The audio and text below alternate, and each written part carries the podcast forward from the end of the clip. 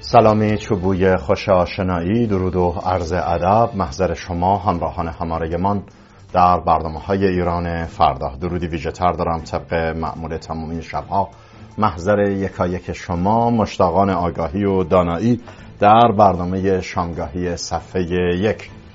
برنامه امشب جمعه ششم بهمن ماه ایرانی برابر با بیست و ششم ژانویه دو هزار و بیست و چهار میلادی رو با هم مرور می‌کنیم با نگاهی بر تازه‌هایی از ایران، منطقه و جهان که از قضا تحلیل‌ها و تفسیرها بیشمار هست. قبل از اینکه من برنامه خبری تحلیلی رو آغاز کنم، جا دارد که گرامی بدارم یاد و نام جناب آقای ایرج جمشیدی، روزنامه‌نگار پیشکسوت ایرانی. مشخصاً من در روزنامه آسیا وقتی نگاهی می‌انداختم، یک پیشینه و یک پشتکار و پیشکسوتی می‌دیدم. خبر آمد که این روزنامه‌نگار ایرانی درگذشت. به هر روی خودم با برادر بزرگوار ایشان زمانی که در زندان بودم خاطراتی داشتم. نوید عزیز، همینجا من به ایشون تسلیت میگم، رنجهای زیادی کشیدن، بی دلیل بلا بر آنها آوار میشد، خیلی بی دلیل. اتفاقا بسیار انسان پایبند بود که در زمین تنظیم شده کار کنه به گونه ای که به حذف شدن تریبون و صداش منجر نشه، اما محتسبان و پاسبانان نظام قضایی همواره ایشون رو اذیت می‌کردن. بله، مرحوم ایرج جمشیدی چهارشنبه در هفتاد و چهار سالگی در تهران درگذشت. البته من کمی با تأخیر خبرش رو گفتم. من یک توییتی می‌دیدم از سوی آقای آقازاده، خیلی به دل من نشست، خیلی بیانگر حال ایشان بود که میگفت ایرج جمشیدی رفت، یک حس رفاقت شخصی در حد دیدارهای اتفاقی و تماسهای کم تلفنی داشتیم. استعداد عجیبی داشت که از راه رسانه به ثروت برسد و عجیبتر آن رو از دست بدهد. محافظه کار بود و گاهی به سیم آخر میزد و دستگیر میشد. دستگیری و آزادیش همراه گل سرخی سرجم همه اضداد بود. غمگینم از مرگش. دقیقاً این سرجم همه اضداد بود. من خواستم این رو اشاره کنم که خیلی ناسازواره‌های عادلانه‌ای داشت، خیلی خاص و عجیب بود که من این رو بیمیل نبودم اشاره کنم. یاد و نام ایشون گرامی بود. به هر روی در تلویزیون ایران فردا هم خودانگیخته، داوطلبانه، مهرآمیز از سر ارادت به روزنامه‌نگاران پیشکسوت این رسانه مثل آقای نوری‌زاده و اینها برنامه ارائه می‌کرد، برنامه سر صفحه. من هر از گاهی وقت می‌داشتم نگاهی می‌کردم و جا داشت که من اینجا آغاز برنامه رو با نام ایشون شروع کنم و, و همینجا هم آرزوی شکیبایی برای خانواده محترمش داشته باشم. و هر روی روزنامه ابرار اقتصادی زمانی که توسط ایشون مدیریت میشد، یکی از قوی ترین روزنامه هایی بود در اون مقطع. روزنامه اقتصادی بود که در تیراژ بالا مورد توجه و اقبال جامعه واقع شده بود، که البته اولش ابرار بود، بعد ابرار اقتصادی شد و خلاصه آسیایی که اخیراً سردبیریش رو بر عهده داشت. یاد و نام ایرج جمشیدی گرامی بود. خب، خبرها و نظرها رو آغاز می‌کنم با مجموع مطالب سیاسی. رد صلاحیت حسن روحانی و همینطور مصطفی پور محمدی لحظه به لحظه دارای ابعاد تازه‌تری است و واجد تحلیل‌های جدیدتری است و به تعبیری کارشناسان رو این موضوع تمرکز و تعمق می‌کنند که چه پیش آمد که جمهوری اسلامی با این شتاب آقای پور محمدی که یکی از مردان امنیتی و امنیتی ترین مردان جمهوری اسلامی بوده، اون رو هم رد صلاحیت کرد. من اول میخوام یک نکاتی رو بگم که در مسیر حذف آقای حسن روحانی مبادا اینها گمان می‌بردن طبقه ای از طیف حاکم، مشخصا جبهه پایداری، گمان می‌بردن که مبادا ایشون مثل احمدی نژاد سر به جنباند و شلوغ کاری کند. شروع کردن به اسناد و سندسازی و حتی با اتهام سرقت حاضرن که مثلا می‌خوام یک گزارش رو نشون بدم، حاضرن که حرکت رو از ایشون سلب کنن. من پیشتر اشاره کرده بودم، تا اینجا کارم درست بوده، حرف این جانب گفتم اتفاقا آقای روحانی برخلاف علی لاریجانی حتی اون تتم تفقد لسانی که آقای خامنه‌ای برای آقای علی لاریجانی کرد، اونجا هم حواسش جمع بود. برای علی لاریجانی هم ذکر نام نکرد، گفت کسانی در حقشون جفا شده دلجویی شود. در زمانی که انتخابات ریاست جمهوری آخر که آقای علی لاریجانی رد صلاحیت شده بود، در همین حد ذکر نام نکرد که اعتباری دهد، ولی به هر روی افکار عمومی این رو دریافت. اما برای حسن روحانی این رو هم عمل نکرد، یعنی حذف کامل تمامی جریان‌های ناهمسو با بیت رهبری، قدرت کانونی و کانون قدرت. نه فقط اصلاح طلبان، اصلاح طلبان چندی است که پایان یافتند. اصلاح طلبان اونجای پایان یافتند که بازجو به آقای تاجزاده گفت که حد اکثر شما رو در حد ملی مذهبی و نهضت آزادی کنترل کنیم، هر از گاهی هم به زندان بیاوریمتون. اونجا تمام شده بودن، یعنی خاتمی و اینها. میرسیم به طیف اعتدالیون که به هر روی خواستگاه دست راستی داشتن، مثل حسن روحانی. اینها هم تمام شدن. میرسیم به طیف امنیتی که تمام قد در تعمیق و تثبیت و استقرار نظام نقش داشتن، آدم ها کشتن و تلاش های بیشمار کردن، مثل پور محمدی. اما اینها از یک نقطه‌ای، یک تلاقی هایی، یک در واقع ناهمسویی های نرمی پیش آمد. مدت کوتاهی وزیر کشور آقای احمدی نژاد بود. علی رغمی که احمدی نژاد چنگ بر چهره بیت انداخت و خودش به نحوی از آنها مغضوبه، اما بیت ناهمگنی پور محمدی با احمدی نژاد هم بر نمیتابید. اینا همه بایستی پاکسازی بشن، اصلاح طلب باشه. یعنی اگر شعار اصلاح طلب اصولگرا دیگه تمام ماجرا روزی مردم در خیابان میدادند، خود نظام هم داره این رو محقق میکنه که شماها در واقع در ساختار قدرت یا شکل دهی قدرت پسا خامنه‌ای نقشی نخواهید داشت. تحلیل رو این موضوع خیلی زیاده، من بایستی به مطالب و خبر من بپردازم.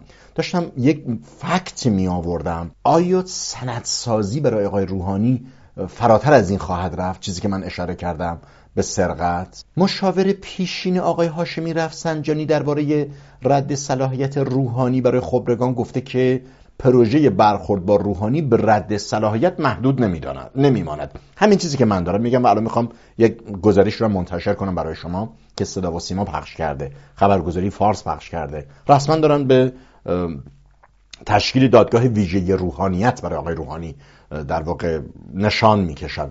بحث سقیفه سازی آقای کریمی قدوسی رو هم داشتیم، به اون هم میخوام برسم. آقای غلامعلی رجایی، مشاور پیشین آقای رفسنجانی، با اشاره به رد صلاحیت روحانی گفت که من از اولین افرادی بودم که پیشبینی کردم با توجه به تغییر و تحولاتی که در مجلس خبرگان و رهبری آینده داریم، امکان رد صلاحیت روحانی وجود دارد. هرچند که این رد صلاحیت به مذاق نزدیکان آقای روحانی خوش نیامده، اما دیدیم که این پیشبینی محقق شد. خب این رو خیلی ها ما پیشبینی می‌کردیم. وقتی رسانه امنیتی برنا خبر رو خارج از کانال‌های رسمی نظام بیان کرده بود. ادامه میدم تا به هدف برسم. آقای رجایی گفته که معتقدم رد صلاحیت روحانی اتفاق غیرمنتظره‌ای نبود. وقتی اینها اقدامی در اندازه رد صلاحیت فردی مثل آیت الله هاشمی رفسنجانی انجام میدهند، طبیعتاً رد صلاحیت چهره‌هایی مثل روحانی یا سید حسن خمینی برایشان آسان است. این رفتار و اقدامات یک نوع خودزنی است. شورای نگهبان با این اقدام کاری کرده تا مردم احساس کنند نظام کارش به جایی رسیده که کسی که دو دوره اداره دولت و کشور رو در دست داشت و از اولین مجلس خبرگان تاکنون عضو این مجلس بوده، فاقد صلاحیت است. ایشان اشاره داشت من بعید می‌دانم رهبری برای تایید صلاحیت حسن روحانی ورودی داشته باشد. همانطور که رهبری هم گفته‌اند، مجلس آینده خبرگان یکی از کارهایش این است که رهبر آینده رو انتخاب کند، بنابراین مجلس اهمیت دارد. تمام حرف در همینجاست. مجلس آینده بایستی رهبر رو انتخاب کنه. به تعبیر آقای کریمی قدوسی، حسن روحانی زمینه سقیفه سازی رو داره. بحث سقیفه سازی بحث هنگام مرگ پیامبر مسلمین بوده که خب شیعیان با خانشی که از نبوت و امامت دارن معتقدن که اصل حکومت پس از محمد پیامبر مسلمین حق امام اول شیعیان علی بوده و با نشستی که بخشی از یاران پیامبر انجام دادن در یک فضای به تعبیری بی سقف سقیفه سازی ما از اونجا میاد، ابوبکر رو جایگزین علی میکنند. صراحتاً آقای کریمی قدوسی به این موضوع اشاره میکنه که تنها کسی که زمینه و توان این کار رو داره آقای روحانی هست، که گفتم اشاره آقای کریمی قدوسی به واژه سقیفه به موضوع سقیفه بنی ساعده و انتخاب جانشین پیامبر اسلام برمیگردد که در جریان آن مسلمانان عملاً با ابوبکر بیعت کردند. بنابراین استفاده آقای کریمی قدوسی از واژه سقیفه عملاً به نگرانی او و همفکرانش و طیف ایشون از تأثیر حضور امثال افرادی مانند آقای روحانی در مجلس خبرگان رهبری برای انتخاب رهبر آینده برمیگردد. هرچند من معتقدم که دیگر روحانی موجود روحانی ایام دبیری شورای عالی امنیت ملی هم نبوده که بخواد چنین ایفای نقشی، اصلا در قامت آقای رفسنجانی هم نبوده. بحث آقای رفسنجانی معطوف به گزاره‌های اقتضاء زمان بوده. اگر ایشون تونست با یه خط خاطره کلیت تعیین رهبری رو تغییر بده که آیت الله صانعی مخالفت کرده بود، اونها بر میگرده به فضای پسامرگ روح الله خمینی.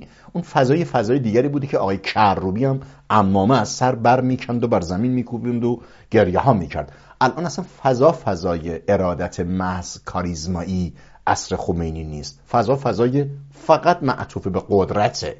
بدین روی طبقه ای از جریان‌های ائمه جمعه، طبقه ای از وفاداران کنونی آقای خامنه‌ای برای به کرسی نشانده شدن آقای مجتبی واحدی بدون کوچکترین مخالفتی همشون تمکین امر میکنند.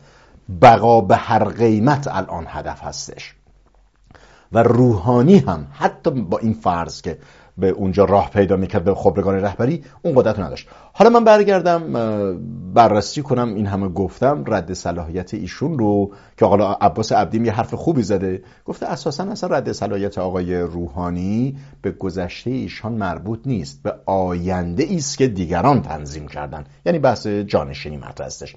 من دیدم گزارشی از فرش دزدی در در واقع کاخ حافظیه مطرح شده که صراحتاً در نزدیک شدن به نام حسن روحانی و بیان داشتن در این گزارش که از دولت قبل بوده که این دزدی‌های فرش صورت گرفته. گوشه از این گزارش رو ببینیم، بهتر میتونیم رصد کنیم حلقه‌های در واقع پرونده ساز، سند ساز، اگر آقای روحانی بخواد دورخیزی بیش از یک بیانیه بردارد چه بحران‌هایی در انتظار ایشان خواهد بود. با هم می‌بینیم.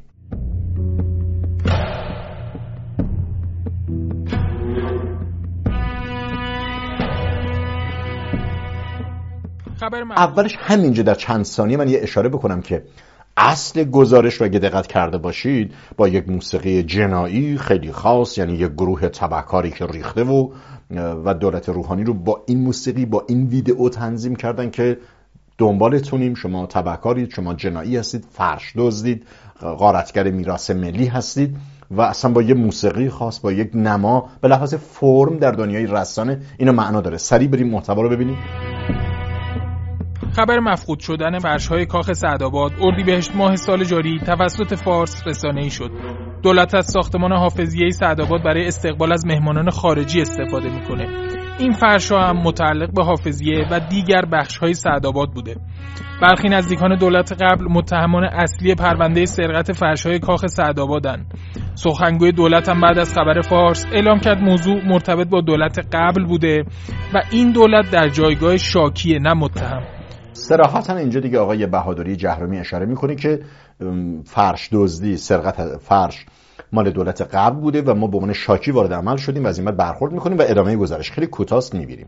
معاون حقوقی رئیس جمهور هم تعداد متهمان این پرونده رو نه نفر اعلام کرده که یکی از اعضای ارشد دولت قبل و فرزندش از متهمان اصلی مفقود شدن فرش‌ها هستند. در اطلاع رسانی جدید مرتبط با پرونده مشخص شده چهل و هشت تخت فرش به سرقت رفته و در جمع‌بندی نهایی متهمان به ده نفر افزایش پیدا کردند و پرونده متهم اصلی هم در دادگاه ویژه روحانیت رسیدگی میشه.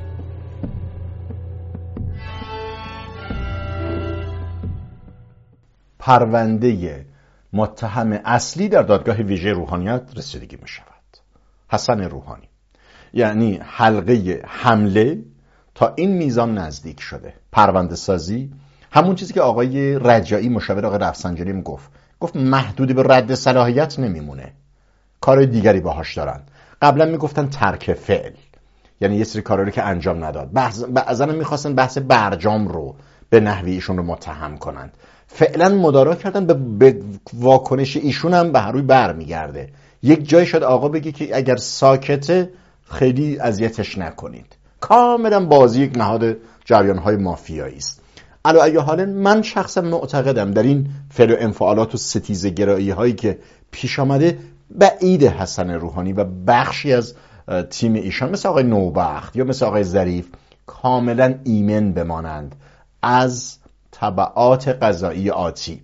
یعنی اگر تا بود خامنه ای هم ایمن بمانند، پس از ایشان که تماما دیگه با مشتبه یک دست میشه، بحرانهایی براشون در راه هستش. خب این هم نزاع تازه نظام فقها در آستانه انتخابات مجلس خبرگانی که بسیار برای اونها مهم شده، چون بحث انتخاب و جانشین رهبر سوم در میان هستش. از فرش دزدی، اتهام فرش دزدی سندسازی شده تا رد صلاحیت امنیتی ترین چهره هایی چون آقای پور محمدی. همه اینها رو در کنار هم بذاریم، عملا یک طبقه، یک تیم که در بیت رهبری در واقع تجمیعی شده در صدد حذف و کنار نهادن همه نهله ها و گروه هایی هستند که به نحوی از آنها از منظر اونها ناهمگنند. یعنی ما شاهد یک جمهوری سوم در دل جمهوری اسلامی هستیم، جمهوری که با ترکیبی از طبقه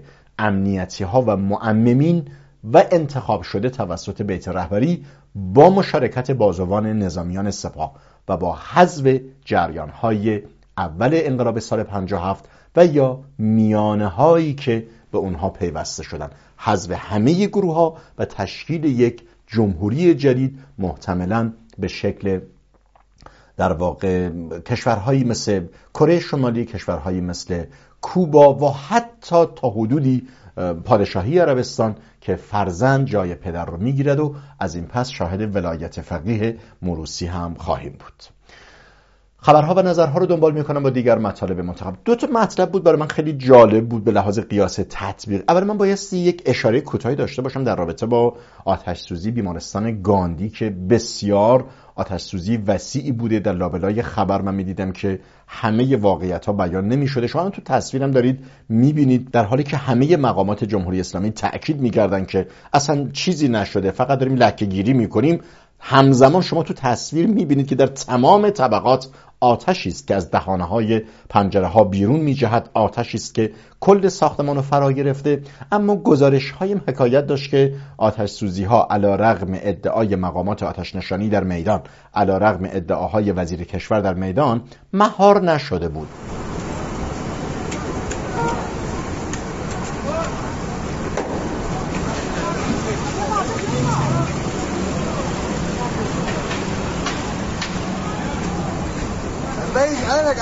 گویا در ساعت بیست و یک و سی دقیقه شب گروه داوطلبان هلال احمر به محل حادثه آتش سوزی اعزام شده بودند. گزارش‌های حکایتگر آن بود که اینها گفتند دروغ میگویند، همه نیروهای داوطلب را هم برای کمک رسانی اعزام کرده ایم، هم زنان و هم مردان برای کمک فرا خوانده شدند. بعضی از داوطلبان در هنگام اعزام از خانواده‌های خود حلالیت طلبیدند، یعنی مرگ رو جلوی چشم خودشون می‌دیدند. نکته بسیار مهم دیگر آن که یک جوری پنهانکاری بوده و خیلی تلاش داشتن که بگن مثلا کسی خاصی فوت نشده. من تو گزارش‌ها می‌دیدم میگفتن حتی کسانی که در آی سی یو بستری بودن منتقل شدن به بیمارستان‌های دیگری. هیچ تصویری از این صحنه‌هایی که کسی از آی سی یو در حال انتقال بوده باشه ما ندیدیم. جنازه‌هایی هم که احتمالاً مرده باشن در این آتش لهیب ما ندیدیم، چون اساساً دروغ پردازی صورت گرفته. برای حالا میخوان امنشون بدن، براشون مایه ننگه که بعد از حادثه کرمان و هر صورت یک چنین حادثه دیگری هم، چه بخواد تروریستی باشه چه بخواد غیر تروریستی باشه، پیش بیاد. آقای وزیر کشور که گفت، الان من میدیدم میگفت که در یک جای دیگری نماکاری ساختمانی داشتن کار میکردن، اینجا جرقه آتشش گرفت. بر اساس گزارشاتی که دوستان دارن از ساختمان که در واقع یک هتل بوده کار شروع شده، از نمای اون کار اتفاق افتاده. بر اساس گزارشات فعلی که البته باید دقیق بررسی بشه، نقطه شروع حادثه کجا بوده، خب الحمدلله با عکس‌العمل خیلی سریع و خوب عزیزان آتش‌نشانی که همیشه در این موقعیت‌ها نفر اول هستن اومدن، بیمارستان رو تخلیه کردن، مجروحین و کسانی که دچار مشکل بودن بیماران رو تخلیه کردن. الحمدلله مشکلی از اون جهت نبوده. الان هم دارن ساختمون رو خاموش میکنن. یکی دو تا لکه دیگه مونده که اون دو تا لکه رو دارن در حال کار هستن که انشالله اونها هم امیدواریم به سرعت با حضور عزیزان آتش‌نشان هم تموم بشه. آقای وزیر، گزارشی در مورد علت آتش‌سوزی همچنان به حضرت علی رسیده یا نه؟ بله، گزارش داده شده، ولی این باید بررسی بشه و بعد از بررسی نهایی باید گزارش اطلاعات اولیه شما.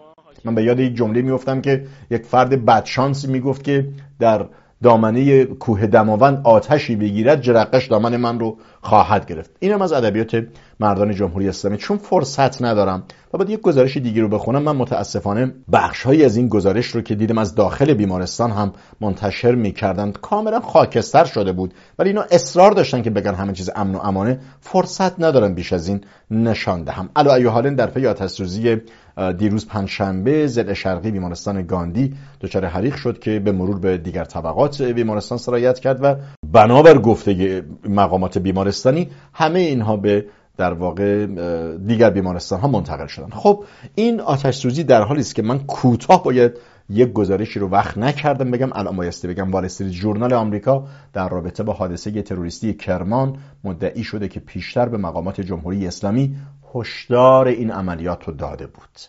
اینجا اون مطلبی است که من به دفعات اشاره می‌کنم. اگر مقامات آمریکایی و مقامات امنیتی ایالات متحده به جمهوری اسلامی هشدار داده بودند که داعشیان فعل و انفعالاتی میکنند و ایران در آستانه یک عملیات تروریستی است، دو تا راه داره. اول من کوتاه خبرشون رو بگم. وال استریت ژورنال به نقل از مقامات آمریکایی خبر داد که ایالات متحده پیش از انفجار در کرمان به صورت محرمانه به جمهوری اسلامی هشدار داده بود که داعش خراسان در حال برنامه‌ریزی برای یک حمله در ایران است. وال استریت ژورنال به نقل از مقامات آمریکایی که نامشان فاش نشد گزارش داد که اطلاعات ارسال شده به جمهوری اسلامی ایران از طرف آمریکا به اندازه کافی دقیق بود که بتواند به تهران در خنثی کردن حمله یا حداقل کاهش تعداد تلفات کمک کند. نکته بسیار مهمیه. اینجاست که من میگم یا اینها میخواستن، اصلا نیاز دارن به چنین جنایت‌هایی، به جنازه بازی، به شهید انبازی، به شهید کشته شماری اصلا نیاز دارن، به ارتباط دادن به اسرائیل، به همسانسازی با غزه میدانستن و ایالات متحده میگه ما به قدری اطلاعات دقیق بوده که میتونستن مهار کنن. یعنی میدانستند و اقدامی نکردن. نکته دیگری که در این رابطه باید اشاره کنم، اتفاقا میدانستند که هیچ مقام نظامی و امنیتی اونجا نبود، کشته نشد و حتی خانواده آقای قاسم سلیمانی اون روز اونجا نبود. پس به این نتیجه میرسیم که جمهوری اسلامی هر از گاهی نیاز به یک انفجار، به یک کشته، به یک انباشت کشته و شهید، به تابوت چرخاندن دور شهر دارند. بدین روی بود که تدبیر یا به تعبیری پیش‌اندیشی لازم رو برای مهار این بحران صورت نداد. و با این مطلب وقت برنامه امشب من در همین مقاله مجال به پایان میرسد. تا درودی دوباره در شامگاهی دگر و با تازه‌هایی از هر روز ایران در ایران فردا. بامداد روشن، آسمان آبی. بدرود.